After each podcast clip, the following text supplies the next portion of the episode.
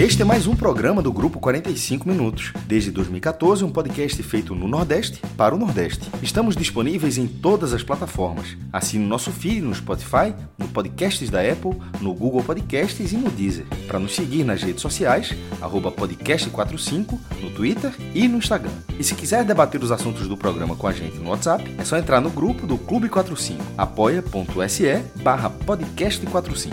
Muito obrigado pela escolha e pela confiança.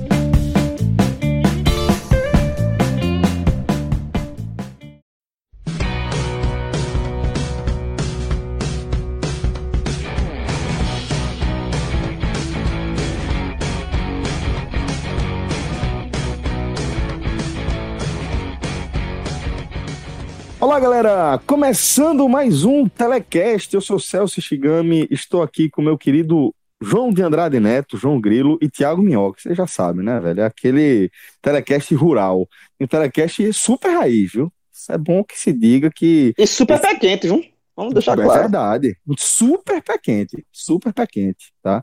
E esse programa aqui, não é uma exceção a essa regra não, viu, João? Esse programa aqui, a gente vai falar... Eu só voltei por causa disso, jovem. Eu só joguei na mesa por causa disso. Eu só joguei na... Se tivesse perdido, eu tinha deixado... Tava caladinho, né? Tava caladinho. Aí o cara cresce, né? Mas a gente tá falando, João, dessa virada do Ceará 2-1 sobre a equipe do Coritiba, depois daquele cochilo da zaga do Ceará, aquela bobeira ali, possibilitando com que o Coritiba...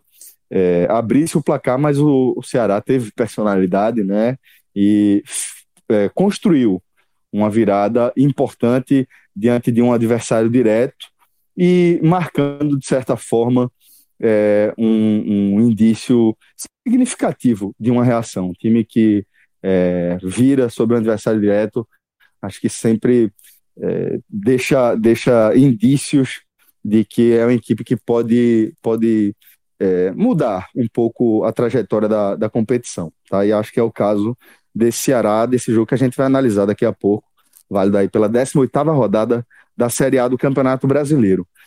Antes eu queria convidar, né, João, aproveitar para convidar os nossos ouvintes a acompanharem o nosso novo programa, tá? Que é o nosso Hoje Tem Bet, tá? Onde a gente faz aquela mescla, né, João, uma apresentação do jogo ao estilo ali Hoje Tem, mas também trazendo uma perspectiva de análise das partidas diante do mercado de apostas, né? Que acaba sendo um referencial que a gente está aprendendo a respeitar, porque aquele algoritmo ali do Bet Nacional, por exemplo, ele dificilmente está ali por acaso, né? Dificilmente a gente encontra uma brecha, né, João? Totalmente. E assim, eu vou dar um conselho, um toque para a turma que está escutando aqui, para escutar o Bet Nacional, que é o nosso programa diário, quem não conhece ainda, porque é o seguinte, o programa tá ficando melhor a cada semana, velho. Porque como a gente já tá se familiarizando com os termos, tem Pato, né, que é o nosso tipster para falar mais no viés das apostas, e aí tá, não, o programa tá ficando muito bom, a cada dia o programa tá ficando bem legal de escutar, programa mais curto, né? E aí a gente fala das rodadas, a gente tem análise dos jogos em si, né, como é que estão os times, mas também tem esse outro olhar das apostas, porque você pode combinar 3 jogos, pode combinar a forma de como você aposta.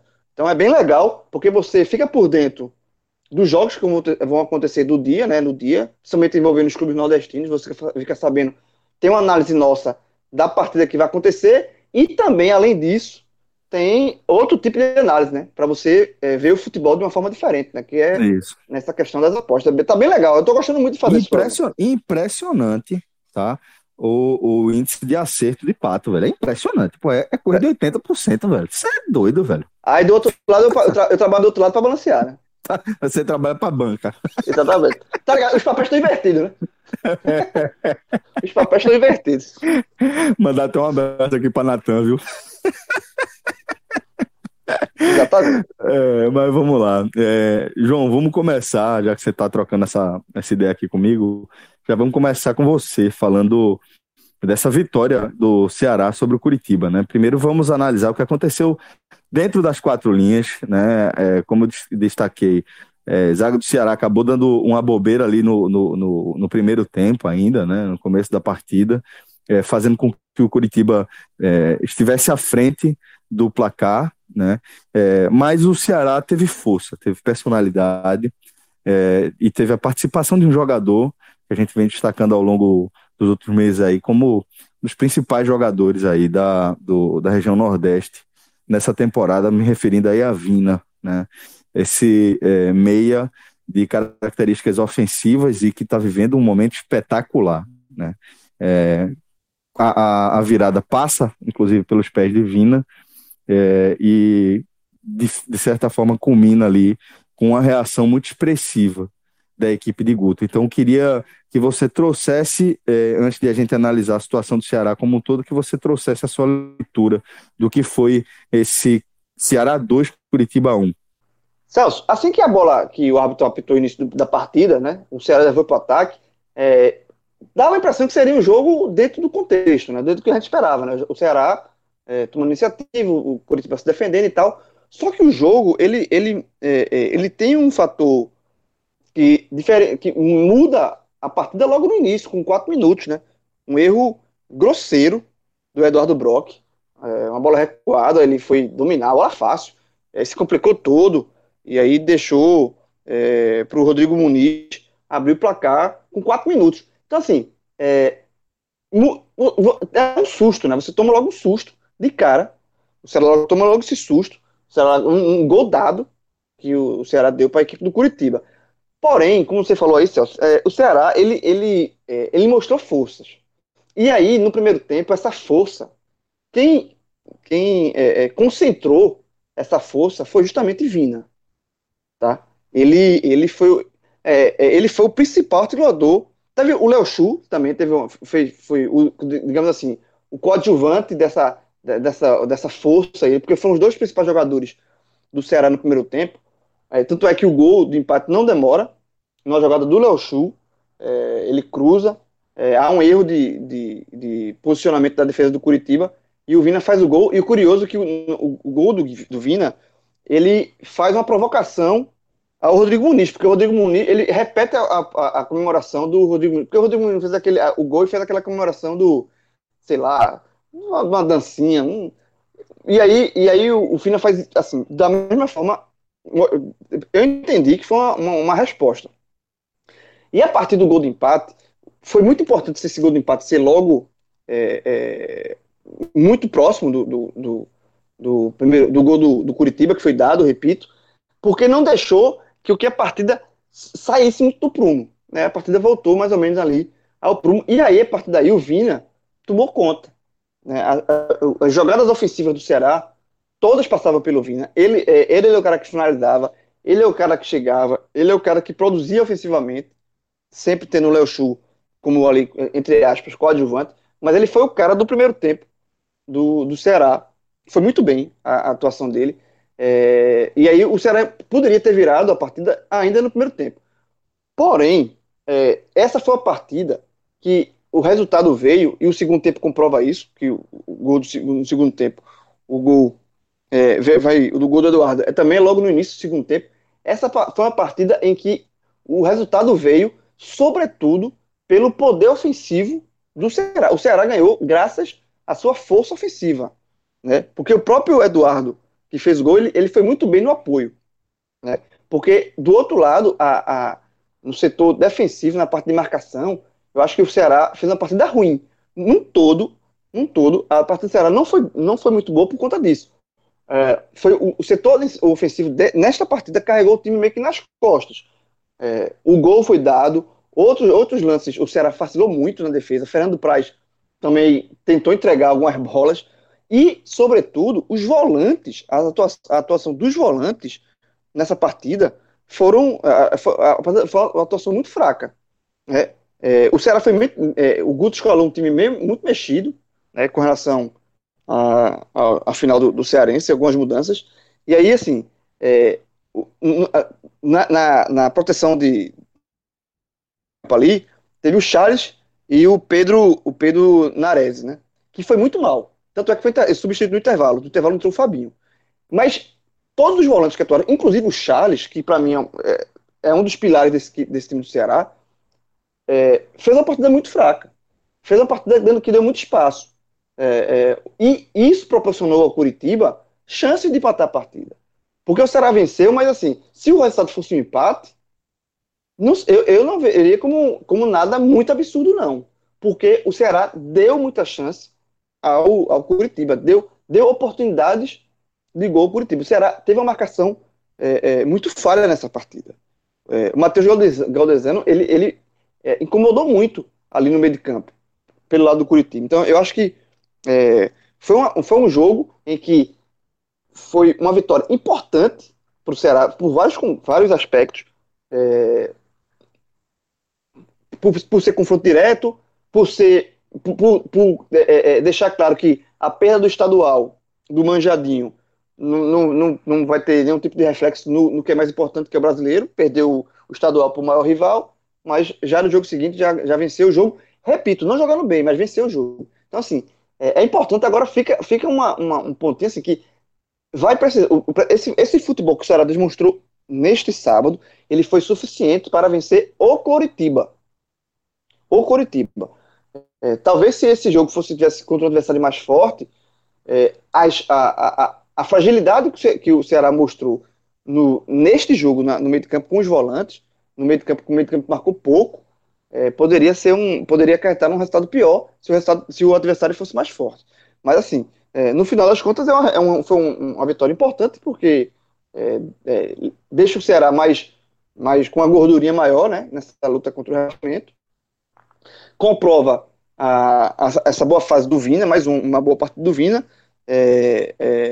Eu acho que o Léo Chú também vem aparecendo como um bom jogador do Ceará no setor ofensivo. E é isso. Eu acho que esse foi um jogo foi a vitória, 3 pontos dados ao ataque. O ataque salvou o time, porque defensivamente eu acho que nessa partida o Ceará ficou devendo. Mas assim, o mais importante são 3 pontos na conta aí, num confronto direto. E é isso. Acho que fica por aí. Nas próximas partidas do Ceará, Guto vai ter olhar direitinho alguns pontos, fazer alguns tipos de correção, mas para esse sábado, dê para pular essa fogueira aí. Minhoca, eu queria saber se você concorda que acaba sendo uma partida que, pelo roteiro, por tudo, acaba sendo um jogo onde o Ceará mostra personalidade, mostra que tem de onde tirar aí para dar sequência a uma reação, né? Então, Celso, mandando um alô para você, né, para o João, para o Marcelo. Aliás, enquanto eu estou falando, seu vídeo está sendo exibido, andando pela casa. Vou tirar. Enfim, para a audiência que não está... O importante é que para a audiência não estava vazando áudio. Está acompanhando, mas sim, deu para ver aqui, para que você não sabe, Celso estava caminhando numa casa aqui. Vamos lá. Cara, assim, eu concordo em parte com isso, mas eu quero usar desse jogo, aproveitando um pouco também das análises que a gente fez do jogo da semana passada, diante do Fluminense, né, pelo Campeonato Brasileiro, e o jogo diante do Goiás, porque são duas maneiras de se avaliar. No jogo contra o Fluminense, eu tinha falado lá no Telecast, que o Ceará fez um jogo para vencer aquele jogo. Ele teve todas as possibilidades possíveis para vencer aquele jogo, poderia ter matado 3-1, não matou e tomou o gol no final e saiu castigado, né? Não sabendo aproveitar ali o bom jogo que apresentou, principalmente no segundo tempo daquele jogo.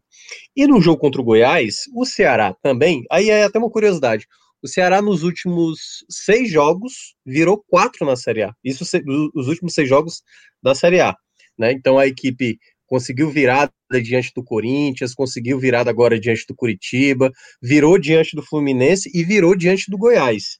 Então, assim, a equipe está tendo, né, pelo menos um momento de reação. Só que em 2 deles, né, acabou tomando o empate no final contra o Goiás e contra o Fluminense. E contra o Coritiba, poderia ter tido o mesmo roteiro da partida do Fluminense e do Goiás. O jogo se desenhou no mesmo contexto. Mas até, assim, eu vou até separar um pouco isso. O jogo do Goiás e o jogo do Fluminense. No segundo tempo, contra o Fluminense, o Ceará foi muito superior diante da equipe que era mandante, né? O Ceará de visitante. Contra o Goiás, o Ceará ficou ali minutos antes de tomar o gol, com várias possibilidades de tomar o gol. E o Ceará, diante do Coritiba, se assemelhou mais a isso. Por isso que eu estou pegando esses 2 jogos. Porque o Ceará sai atrás do placar, e aí já vem a primeira estatística negativa do Ceará nesse campeonato. A gente falou, acho que no telepassado, ou eu falei em algum outro canto, que o Ceará tem tomado muito gol nos fins da partida, mas também tem tomado muito nos começos de partida. O Ceará, dos 24 gols que tomou nessa Série A, 25%, ou seja, 6 gols, foi exatamente nos 15 primeiros minutos. É uma equipe que mostra essa desatenção, principalmente se a gente soma com os gols dos 15 minutos finais, que foram 7. Só aí dá 13 dos 24, mais da metade é o Ceará tomando gol no começo e no fim da partida, e você vê claramente de jogadas que é exatamente o time desligado, né? O primeiro gol, uma falha bizarra do Brock, assim, pisa na bola, e aí o Coritiba, que, assim, no geral, não era para o Ceará sofrer tanto diante de uma equipe tão fraca, né?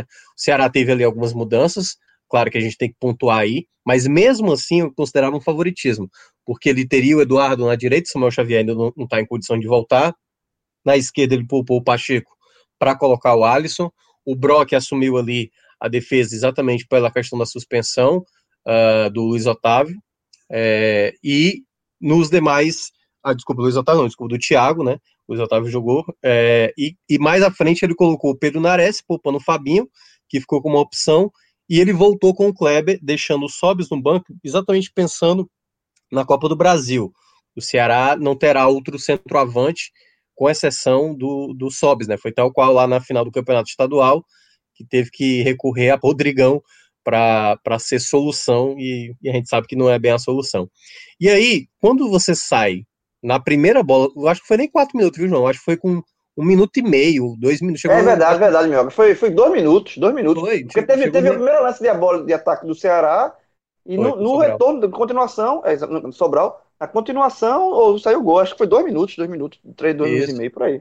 E ali muda o panorama, né, João? Porque, assim, você passa agora a correr atrás. E aí é o ponto que eu mais destaco do Ceará. O Ceará, dessas equipes que estão oscilando no campeonato, ali do nono, do 10º para baixo, assim, até do 8º, que é agora a posição do Ceará, tem várias equipes que vêm apresentando um mau futebol. O Ceará é uma equipe que tem um bom futebol, mas é uma equipe que, é como o Fred falou da outra vez, parece estar sempre flertando com um fracasso. Tá sempre, sabe, como o Fred falou, tá com imã, né? Eu acho que vocês abordaram isso no Raiz. Pro problema, sabe? É uma equipe que também não se ajuda, né? Que permite que as coisas acabem ficando mais complicadas, porque quando toma o gol, logo com 8 minutos consegue, numa jogada que, tipo assim, você vê claramente que o Ceará é superior ao Coritiba, porque a jogada do Léo Chú, ele sobrou pra cima do lateral direito do Coritiba e fez o cruzamento, e o Vina chegou pra bater, assim. Quando você olha, parece até um gol simples, mas é porque o Ceará tem mais qualidade contra uma equipe que é muito limitada como o Coritiba. Quando empata o jogo, eu falei, não, naturalmente o Ceará, se manter o foco, vai chegar nessa virada já no primeiro tempo. Só que aí o jogo foi caindo de rendimento, né, ao longo do primeiro tempo, e quando começa o segundo tempo, o próprio Guto, né, fez ali trocas naquele momento da partida, ali no intervalo, ele sacou o Pedro Nares, que de fato fez uma partida modesta, né? Não foi um volante tão assim efetivo na prática, e para entrar com o Fabinho, que é o titular, e aí ele passaria a ganhar mais opções. Eu acho até que o Guto, ele cometeu falhas de substituições, e aí daqui a pouco eu falo exatamente porque quando sai a jogada do gol, né, que foi também ali por volta dos 7 minutos do segundo tempo, uma jogada em que o Eduardo estava por dentro e estava o próprio Sobral aberto mais à direita, vem o cruzamento, numa bola que foi pouco trabalhada no primeiro tempo, essa bola aérea para tentar usar a estatura do Kleber, o Kleber cabeceia, a bola vai no travessão, e aí o Eduardo aproveita o rebote para fazer o 2-1. O jogo para o Ceará parece que acabou aí, porque o Ceará, ele estava dando as cartas, ele estava dominando, ele estava finalizando mais, ele estava sendo o senhor do jogo, e eu não entendo, na verdade, por que o Ceará, sendo uma equipe superior, contra uma equipe mais limitada, como foi diante do Goiás, como foi diante do próprio Coritiba, e aí eu quero até ressaltar, contra o Goiás, o jogo se tornou o que se tornou, claro, o Ceará deu uma recuada, mas o próprio Fernando Prass já estava ensaiando ali uma falha, né? Ele cometeu falhas anteriores. Contra o Coritiba não, foi uma queda coletiva do time. Depois do gol, O Coritiba teve muitas oportunidades, mas muitas mesmo. A questão é que faltou, não teve encaixe na marcação, na minha visão. O Galdesani, ele jogou muito, assim, ele comandou muito. Giovanni Augusto no meio também, assim. Faltou marcação, a marcação não se encaixou nessa partida. Mas aí é o ponto que eu destaco, talvez, o erro do Guto.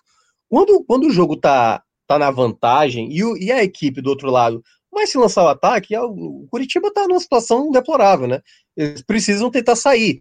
E aí, quando eles começam, tipo, você não vai conseguir buscar um empate, talvez, diante de um Flamengo, de um Atlético Mineiro e tudo mais. Mas contra o Ceará, vamos ver o que é que dá e tal. E aí os caras começaram a acreditar. O Ceará, no lugar de dar uma resposta imediata, o Ceará, ele aceita isso. Para mim, eu acho que esse foi o grande erro do Ceará depois de fazer o 2-1. Porque quando você é melhor...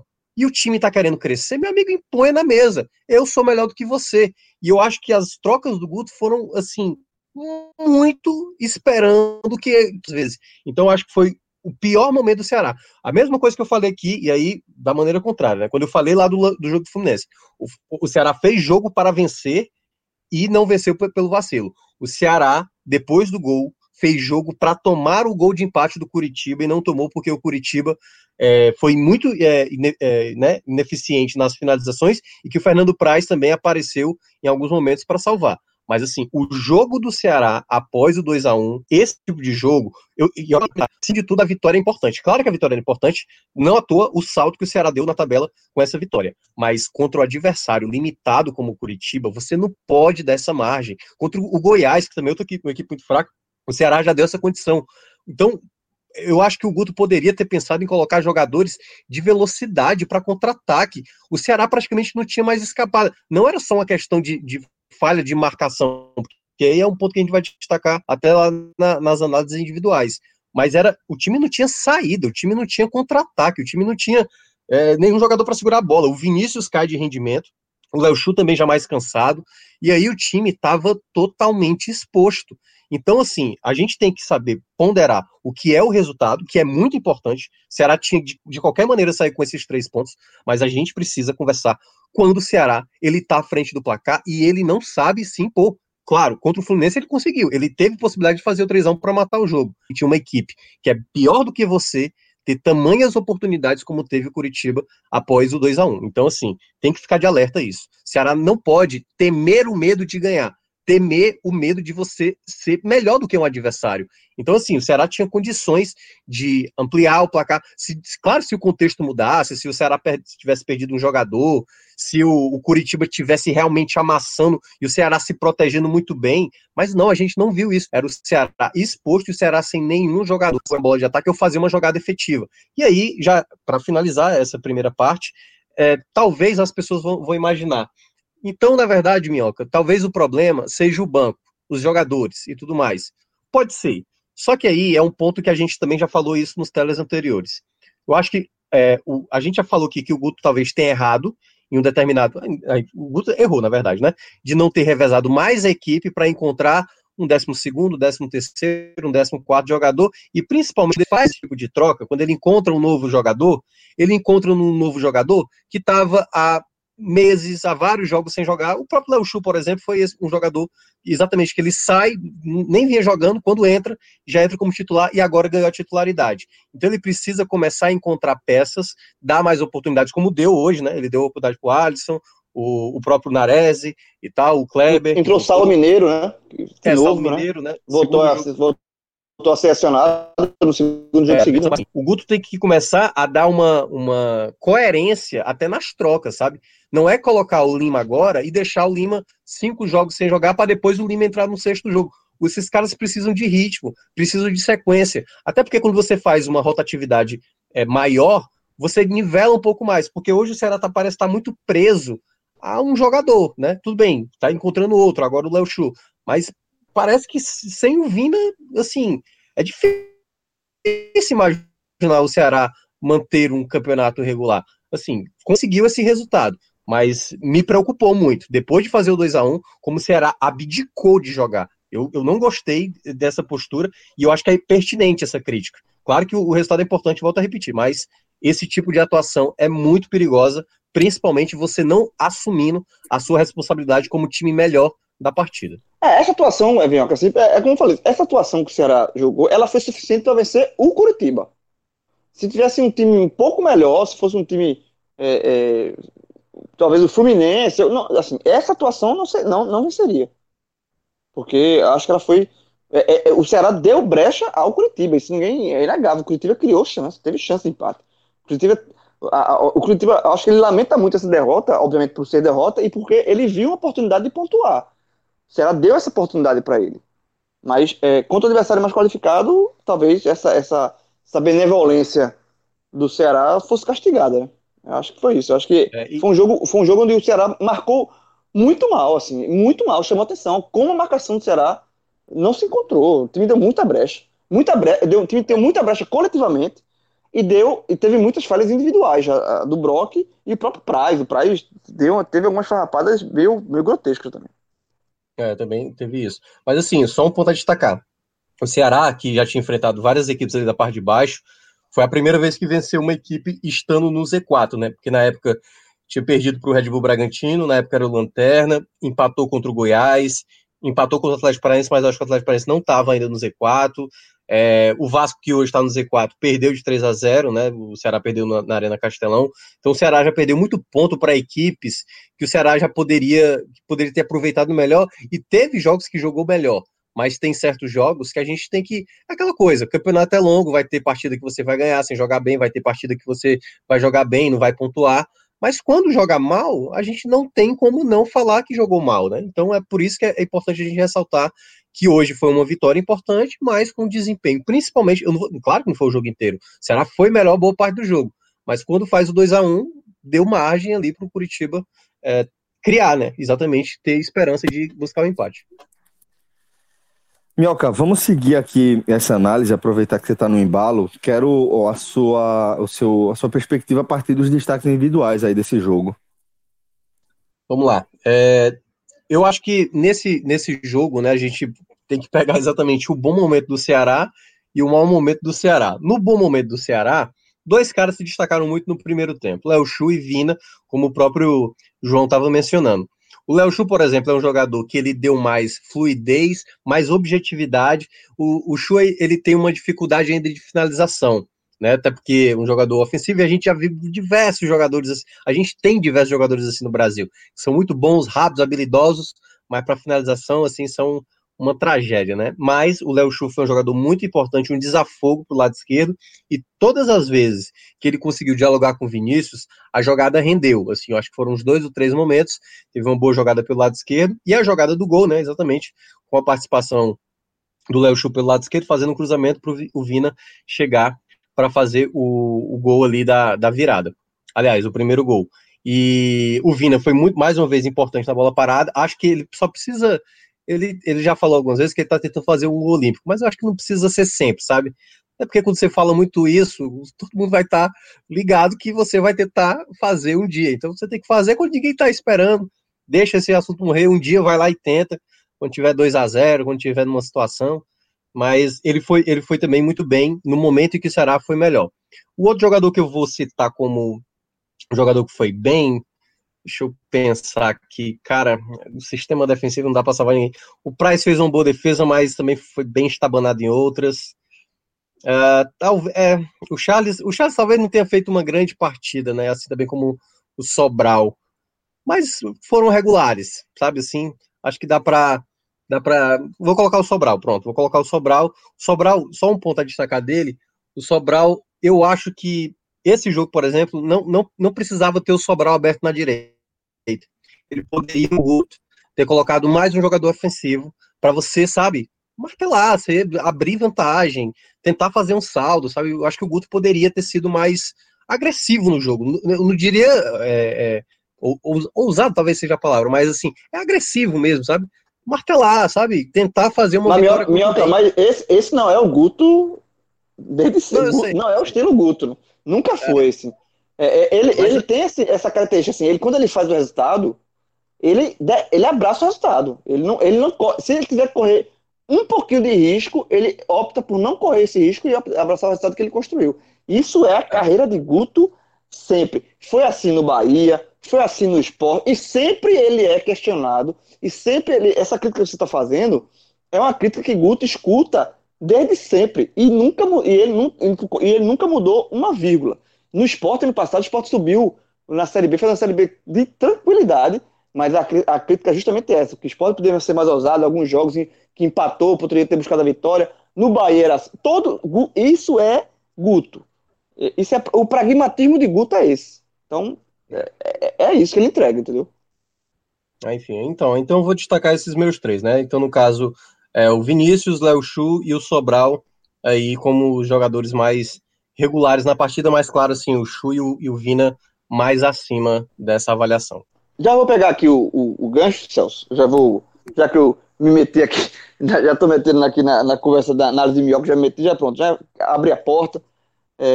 Até porque eu vou concordar. Sabe, você manda. Eu só tô aqui de passageiro. Ah, fica tranquilo. Eu vou concordar com Minhoca. Vinícius e Léo Chú tem cadeira cativa aqui nos melhores. De fato, foram os dois melhores. Assim. Vinícius estava vivendo um momento muito bom. Assim. É diferente. Por exemplo, o Fortaleza, que é um grande rival do Ceará, ele tem um time...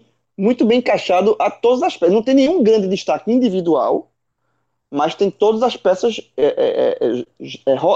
numa rotação muito parecida, né? Deixa o time é todo uniformezinho, mas não tem... Óbvio que tem um jogador de Juninho, é muito bom, tem outro jogador que você aponta aqui e você tem um destaque maior, mas não como o Vinícius. O Ceará, ele funciona muito, é um time competitivo, é um bom time, é um time que foi campeão da Copa do Nordeste, está fazendo uma campanha interessante no Brasileiro, mas é um time que claramente tem um jogador que ele é uma peça importante. Tipo assim, o que eu quero dizer é o seguinte, no Fortaleza, se você tirar uma peça, pode até fazer falta, mas o conjunto, eu acho que o conjunto ele consegue sobressair melhor. No Ceará, se você tira o Vinícius, vai ser um problema. Vai ser problema. Se o Vinícius sai do time por, assim, sei lá, lesão, enfim, qualquer coisa que o Ceará perca Vinícius, o Ceará vai sofrer, porque é um jogador que realmente ele vem sendo o grande destaque do time no campeonato, ele vem fazendo a diferença, ele fez a diferença nesse primeiro tempo, ele é um cara que é uma coisa importantíssima para qualquer jogador, que é confiança. Jogador de futebol tem que ter confiança. Jogador de futebol que não tem confiança, jogador, ele já entra em campo morto. O jogador, ele tem confiança de dar um chute, abriu, tá confiança, mesmo que o chute vá no anel superior do Castelão. Mas ele tem a confiança para bater. E Vinícius está nesse nível de confiança. É um cara que tá com confiança de fazer um passe mais difícil, um lançamento, um chute mais difícil. Então, isso é importantíssimo, ter um jogador com esse nível de confiança. E Vinícius está nessa vibe aí de confiança e tá sendo muito importante e foi mais uma vez. Então Vinícius para mim foi o melhor. Léo Chú, como eu já falei antes, foi um coadjuvante dele, né, nessa boa atuação. Um jogador muito interessante, muito agudo, assim, teve a participação, teve a assistência no gol, participou bem dentro dos jogados, é um jogador que sempre que a bola cai no pé dele, sempre você esperava que saísse alguma coisa de positivo, então ele entra aqui no pódio também. E eu vou fechar com o Eduardo, que fez o gol da virada, e eu acho que ele foi muito bem no apoio, tá? Substituiu o Samuel Xavier ali, que é o titular do Ceará na lateral dele há um tempão, e foi muito bem. Na minha visão, ele foi muito bem. Ele foi determinante, ele contribuiu para essa vitória do Ceará, não só pelo gol, obviamente o gol entra muito aqui nesse peso dessa análise, mas, fora isso, eu acho que ele apareceu bem. No setor da parte defensiva, ficou devendo. Né? Foi quase um Samuel Xavier, digamos assim. Na parte defensiva, ele ficou devendo, deu alguns espaços, tal, mas ofensivamente ele foi muito bem e apareceu como um elemento ali na área para fazer um gol até de forma surpreendente. Então, eu fecho esse meu pódio com Vinícius, Léo Chú e Eduardo. Minhoca, queria que você trouxesse agora os destaques negativos para a gente seguir aqui na nossa análise. Bem, dos negativos, assim, não tem como não citar o Brock, não só pela pichotada que ele deu logo com 2 minutos de jogo, né, o erro que ele comete, mas muita bola longa errada, inseguro, em jogadas que, assim, o Brock vinha jogando bem, assim, estava sendo de fato a terceira opção.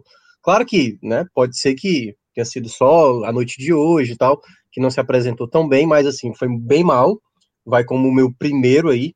Outro jogador também que, assim, não ajudou nada defensivamente foi o Alisson, do lado esquerdo. Bolas aéreas, não ganhou uma, perdeu bolas, não chegou a basicamente fechar a linha, sabe? Foi um jogador que mostrou muita dificuldade defensiva. Ele tem dificuldade defensiva, na verdade, só comprovou no jogo de hoje o porquê que o Pacheco, assim, é titular absoluto, né? E acho até que o Guto também pode pensar um outro jogador ali, o Kelvin, que é volante de origem, né, da base, mas que estava atuando no Campeonato Cearense de lateral esquerdo, pode ser uma opção, sabe? Mais do que o Alisson. Acho que o Guto pode ver o Kelvin, né, que ele tem utilizado, até entrou durante o segundo tempo, para ser esse jogador. Então, para mim, o Alisson também é um jogador que pode ser mais preterido para ser, quem sabe, revisto um outro jogador aí na posição. E o terceiro, eu vou colocar o Pedro Nares, porque... eu vi alguns torcedores, eu vi até parte da imprensa também, assim, mencionando que tinham gostado do jogo dele contra a equipe do Fluminense. Eu até ponderei, eu até escolhi ele um dos piores lá do jogo contra o Fluminense, não que ele tenha feito uma partida péssima ou até ruim, mas eu achei uma partida abaixo, e eu até frisei lá contra o Fluminense porque era a primeira partida dele, então certos encaixes defensivos ele dava uma certa margem de possibilidade que o Fluminense até tivesse uma facilidade no momento que o Ceará estava pior no jogo. No jogo de hoje, o Nares errou passes demais, não foi um jogador com boa saída, assim, tem aquele passe, né, que é o passezinho lateral, de, né, ter a posse da bola e tudo mais, mas ele não me parece ser o volante ideal. Quando você compara com o Fabinho, que é um jogador que apoia mais, que faz lateral direito, que faz cobertura e tal, o Ceará ainda tem uma certa dificuldade com esses dois volantes, né, Charles e Fabinho, de vez em quando tenta dar o bote muito em cima, gera um buraco ali entre a linha defensiva e eles, tem que ter um cuidado maior do Guto com isso, mas o Pedro Nares, eu acho que ele não fez uma partida ideal, né, claro, é o segundo jogo dele, e jogou poucos minutos e tudo mais, pode melhorar, mas eu acho que tira um pouco daquela empolgação como algumas pessoas pensaram, porque geralmente é um pouco isso, né? Não sei se acontece muito aí, geralmente o bom é o que tá chegando, né, tipo assim, não, ó, gostei, foi lá bem, não cometeu nenhum tipo de vacilo. O bom sempre é que, o melhor é sempre quem tá no banco, pô, essa é a regra do futebol, o melhor é quem tá no banco. E aí, só para destacar, é por isso que eu ponderei muito a estreia dele contra o Fluminense, ele melhorou durante aquele jogo, mas não acho que tenha sido um dos destaques e tal, é mais para ponderar isso, e é um jogador que a gente tem que ter calma, né? A gente tem que ter mais calma, é um garoto, o Ceará apostou, acho que pode até dar frutos mais à frente, mas a partida de hoje ele não foi também, por isso que o Guto até entendeu que o ideal mesmo já seria entrar com o Fabinho, até porque também o Pedro Nares estava com o amarelo do primeiro tempo, né? Enfim, poderia acabar sendo expulso e comprometer o jogo para o segundo tempo. Então vamos lá, pegando aqui de novo também direto, para já agilizar, e de novo, porque tem algumas concordâncias com o que o Minhoca falou. Veja só, o erro de Eduardo Brock, com 2 minutos, quando ele dá aquela pichotada, ele bate o recorde. Pô. Quando eu vejo assim, meu irmão, veja só, tem 2 minutos. Quando eu vejo esse bicho não vai estar entre os piores. Só se ele fizesse 3 gols, mudasse a partida, virasse com 2. Assim, e é um zagueiro, é difícil ele fazer isso. Mas assim, quando ele dá aquela... Porque foi muito grotesco. Foi um lance... muito grotesco, assim. Pra você olhar assim, você estranha, pô. Jogador profissional. Porque não foi um lance difícil. Não foi uma bola recuada que ele teve que se esforçar. Não foi uma bola rápida, não foi uma bola forte. Foi uma bola pra ele sair jogando. E aí ele se embananou todo. E aí, assim, quando ele teve... quando ele deu o gol pro Rodrigo Muniz, com 2 minutos e meio, na hora eu pensei, isso vai estar no pior. Isso aqui, já vou escrever aqui. Pior em campo. Brock, porque de fato ele até e aí um lance daquele, o zagueiro até recuperar a confiança, assim, tem esse problema da você fica meio inseguro, né? O jogador pode ficar meio inseguro. Eu até acho que no decorrer da partida ele até tentou se recuperar, assim, foi bem mais assim, mas foi o lance em si é muito feio, muito grotesco, e rendeu num gol, né, que poderia colocar o Ceará numa posição de muita dificuldade. que não aconteceu porque o Ceará teve competência no ataque para virar a partida.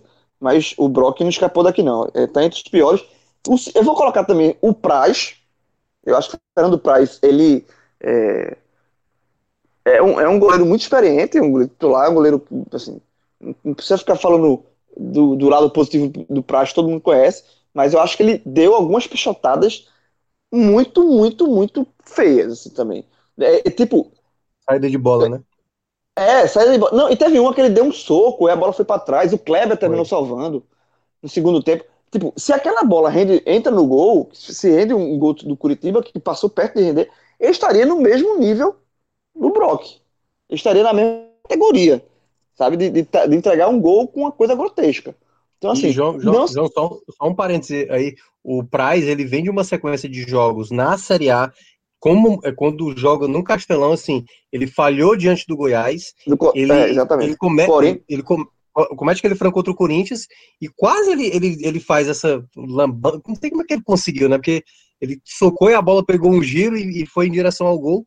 E o Kleber salva ali a possibilidade que o jogador do Coritiba poderia ter chegado. Então, assim, 3 atuações, né? Jogando na Arena Castelão, na Série A, que o Prass, assim, desligado, enfim, sem time da jogada. E realmente deixa isso o cada vez mais preocupado. Exatamente, ele deu um munhecaço num Walker, né? Ele deu um munhecaço na bola, a bola foi para trás. Mas eu acho que o Fernando Prass entra aqui, porque, enfim, ele teve sorte, na verdade. E o Ceará teve sorte, porque ele não rendeu num gol, né? Porque ele deu essa brecha. E o terceiro, e aí eu espero que o torcedor do Ceará me entenda, eu vou usar um critério aqui, que é o critério sarrafo. O que é o critério sarrafo? Eu vou estar colocando ele pelo que ele joga, sabe, assim, eu vou dizer, ele joga muito mais do que isso e rendeu eu tô comparando com o próprio futebol dele, eu vou colocar Charles aqui, porque eu acho que Charles, ele fez uma partida muito falha na marcação, eu já falei aqui, eu acho que ele levou um amarelo, depois ele cometeu uma falta que o juiz não deu amarelo, eu acho que também não era do amarelo, mas assim, os jogadores do Coritiba até pediram um segundo amarelo, poderia ser um vermelho pro Charles e tal. Repito, eu não daria o segundo amarelo, mas deu uma margem para uma arbitragem mais, sei lá, mais rigorosa, enfim. Eu acho que ele, e fora isso, ele deu, na verdade, todos os volantes, eu acho que os volantes que entraram hoje no Ceará, como eu já falei, a marcação não se encaixou, mas eu acho que, como o Charles é muito importante, é um volante muito bom volante, eu acho que ele rendeu muito abaixo do que ele pode. Eu estou comparando o Charles com o Charles, e por isso... Eu coloco ele aqui como uma menção entre os piores, sabe assim?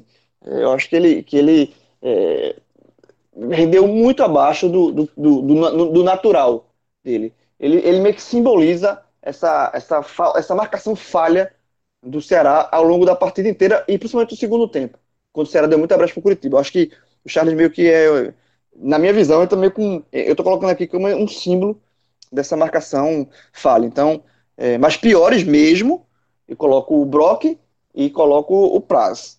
O Charles entra aqui como para completar pódio de um simbolismo de uma marcação que não se encaixou a partida inteira.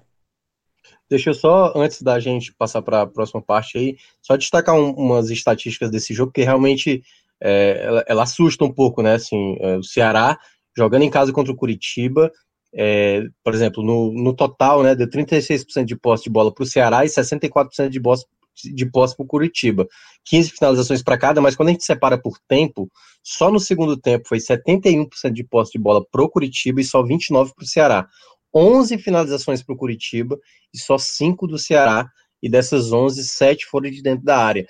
Então, assim, só para retratar mesmo que a gente já descreveu até aqui a análise do jogo, porque foi um jogo mesmo que o Ceará flertou muito com a tragédia, assim, foi uma tragédia, digamos, quase, né, acontecendo, não aconteceu, melhor para o Ceará, mas fica de lição. O jogo de hoje é aquela coisa, comemora os pontos, mas tem que ser tirada a lição, porque não dá para repetir isso.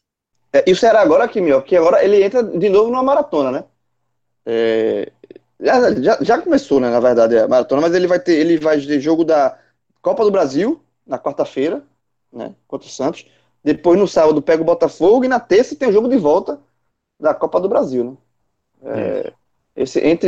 Até o próximo jogo brasileiro tem o jogo do Santos, Então, voltou o modo maratona do Ceará, que o Ceará está acostumado a temporada inteira e teve uma brecha recentemente para respirar. Acabou-se. Volta o Ceará girando na alta, né? Jogo atrás de jogo agora. Minhoca, tenho certeza que você já deu uma aprofundada, uma mergulhada nessa maratona a qual o João está se referindo. O que é que você pode trazer para a gente desse olhar mais apurado aí? Ó, vamos lá. Agora, o detalhe é o seguinte, né? Estamos numa maratona de novo para o Ceará e aquela coisa, né? Para que todo mundo saiba, né? Para que o Guto saiba, para que o torcedor sabe disso. Mas que o Guto saiba, a diretoria saiba. O Ceará tendo sucesso, o Ceará terá mais calendário e vai ter a maratona. Então, se todo mundo já está sabendo disso, ou seja, se você tem sucesso, você passa a ter um calendário mais apertado, você precisa saber, já entender de agora que você precisa girar esse elenco, encontrar novas peças, fazer um time equilibrado, claro, não é trocar todo mundo de uma vez, mas você precisa dar um equilíbrio para que você possa ir tentando sempre com o possível disputar todas as competições que você está disputando. Porque olha o que é que o Ceará terá na Série A logo após esse jogo, que já era, né, a conta de luz contra o Coritiba, mas terá o duelo contra o Botafogo fora de casa, na Série A, depois do jogo contra o Santos, né? Aliás, entre os dois jogos contra o Santos, da Copa do Brasil, né? O jogo será nas duas quartas-feiras, o jogo que seria na terça da volta contra o Santos, passou para quarta-feira, o jogo da volta, e logo após o jogo do Santos, que decide a vaga na Copa do Brasil, terá o Sport. Você ter o Botafogo e o Sport, adversários diretos, para você tentar ali a sua primeira meta de permanência, é fundamental você somar pontos. E é o Sport dentro de casa, vamos deixar claro. Ceará, assim, na época, quando perdeu a primeira rodada, já era considerado, assim, ponto que não volta mais. O Sport até mudou um pouco seu patamar, saiu daquele time que todo mundo já apontava como um favorito claro para rebaixamento, mas o Sport, né, vem mostrando aí uma evolução, embora tenha tido uma certa queda, mas com o empate contra o Atlético Mineiro pode ser que ressurja, mas esse duelo contra o Sport é muito fundamental, porque depois do Sport, aí você tem Grêmio, você tem Atlético Mineiro, só que tem um detalhe, caso o Ceará avance contra o Santos, ele terá nos outros, passando os dois meios de semana, que é exatamente esse contra o Santos. Os outros meios de semana, exatamente tendo jogos da Copa do Brasil das quartas de final. Então é muito importante o Ceará entender, claro, essa mensagem é para o Guto, né? Na prática essa mensagem tem que chegar para o Guto. Entender que precisa equilibrar os seus jogadores, por exemplo, o Vina, em determinado jogo, tira ele no primeiro tempo, então guarda ele um jogo, entendeu? Tenta ver quem é o cara ideal? Será que é o Wesley mesmo? Será que é o Bachola? Então ele precisa começar a dar um equilíbrio para não ter perdas ou não ter algo discrepante demais numa perda futura de jogadores desgastados, como está acontecendo agora com o Samuel Xavier, que não está podendo atuar. Então é muito importante saber entender esse revezamento e, claro, jogadores que podem estar aparecendo, né? O Viseu pode estar estreando, talvez não contra o Santos, mas contra o Botafogo, né, na Série A, mas também pode ser mais à frente, outras peças aí que o próprio Ceará pode pensar em melhorar nesse aspecto aí de rodízio de elenco. Meu, até esse ponto, mas é o sucesso que todo mundo quer, né? É o sucesso. É o risco que se paga. Assim, não, sim. É mais para destacar, tipo assim, dado que você tem o sucesso, entenda. Sucesso não vem fácil não, pô. As coisas não vem fácil, sucesso não vem fácil não. Quer ganhar fácil? Vai jogar videogame, meu irmão. E com o pé, tu desliga o videogame. Sucesso tem seus preços, tem seus custos, é isso. E o Ceará sabe disso. Então, mas assim, esse jogo do Santos é bem interessante. O detalhe vai ser 4 horas da tarde, né? Justamente por conta dessa maratona, né? Porque o jogo do sábado é de 5, então tem essa composição do horário aí.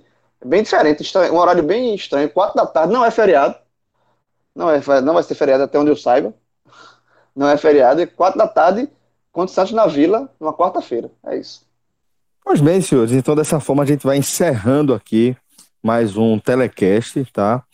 Agradeço demais a Tiago Minhoque, a João Grilo pela resenha, pela companhia, e a gente agradece também a audiência de toda a nossa equipe. Lembrando aí, tá? Que dia 3 de novembro tem novidade na cobertura do futebol aqui da região Nordeste, o NE45, Tá prestes a entrar no ar, todo mundo tá super ansioso lá de cá. Bem, tá? Bonito, bem bonito. Já fizeram a foto de minhoca, não? O desenho? Não, ainda não. Ainda não. Tô ansioso. Aliás, eu tô com medo. Depois da foto do Vilar, eu fiquei com medo. A minha eu gostei. A minha meteram uma camisa ali estilizada. Ficou legal. Aliás, só pra deixar... Eu fiz o... A gente tá testando ainda, né? Exatamente o modelo, como a gente vai preparar as matérias e tal. Aí eu fiz hoje um teste, né? Só pra saber como é que seria. Eu passei pro Fred e tal. Enfim, tá vindo coisa muito legal aí pra galera. É só acompanhar. Que 10 dias é isso? Faltam 10 dias, né? Pra gente lançar. Por aí, exatamente. Dia 3, né? Boa. Exatamente. É isso, galera. Tá massa mesmo. Tá todo mundo aqui super ansioso. Vem com a gente que tenho certeza que vai ser ainda melhor. Beleza? Um forte abraço e até a próxima. Valeu. Tchau, tchau.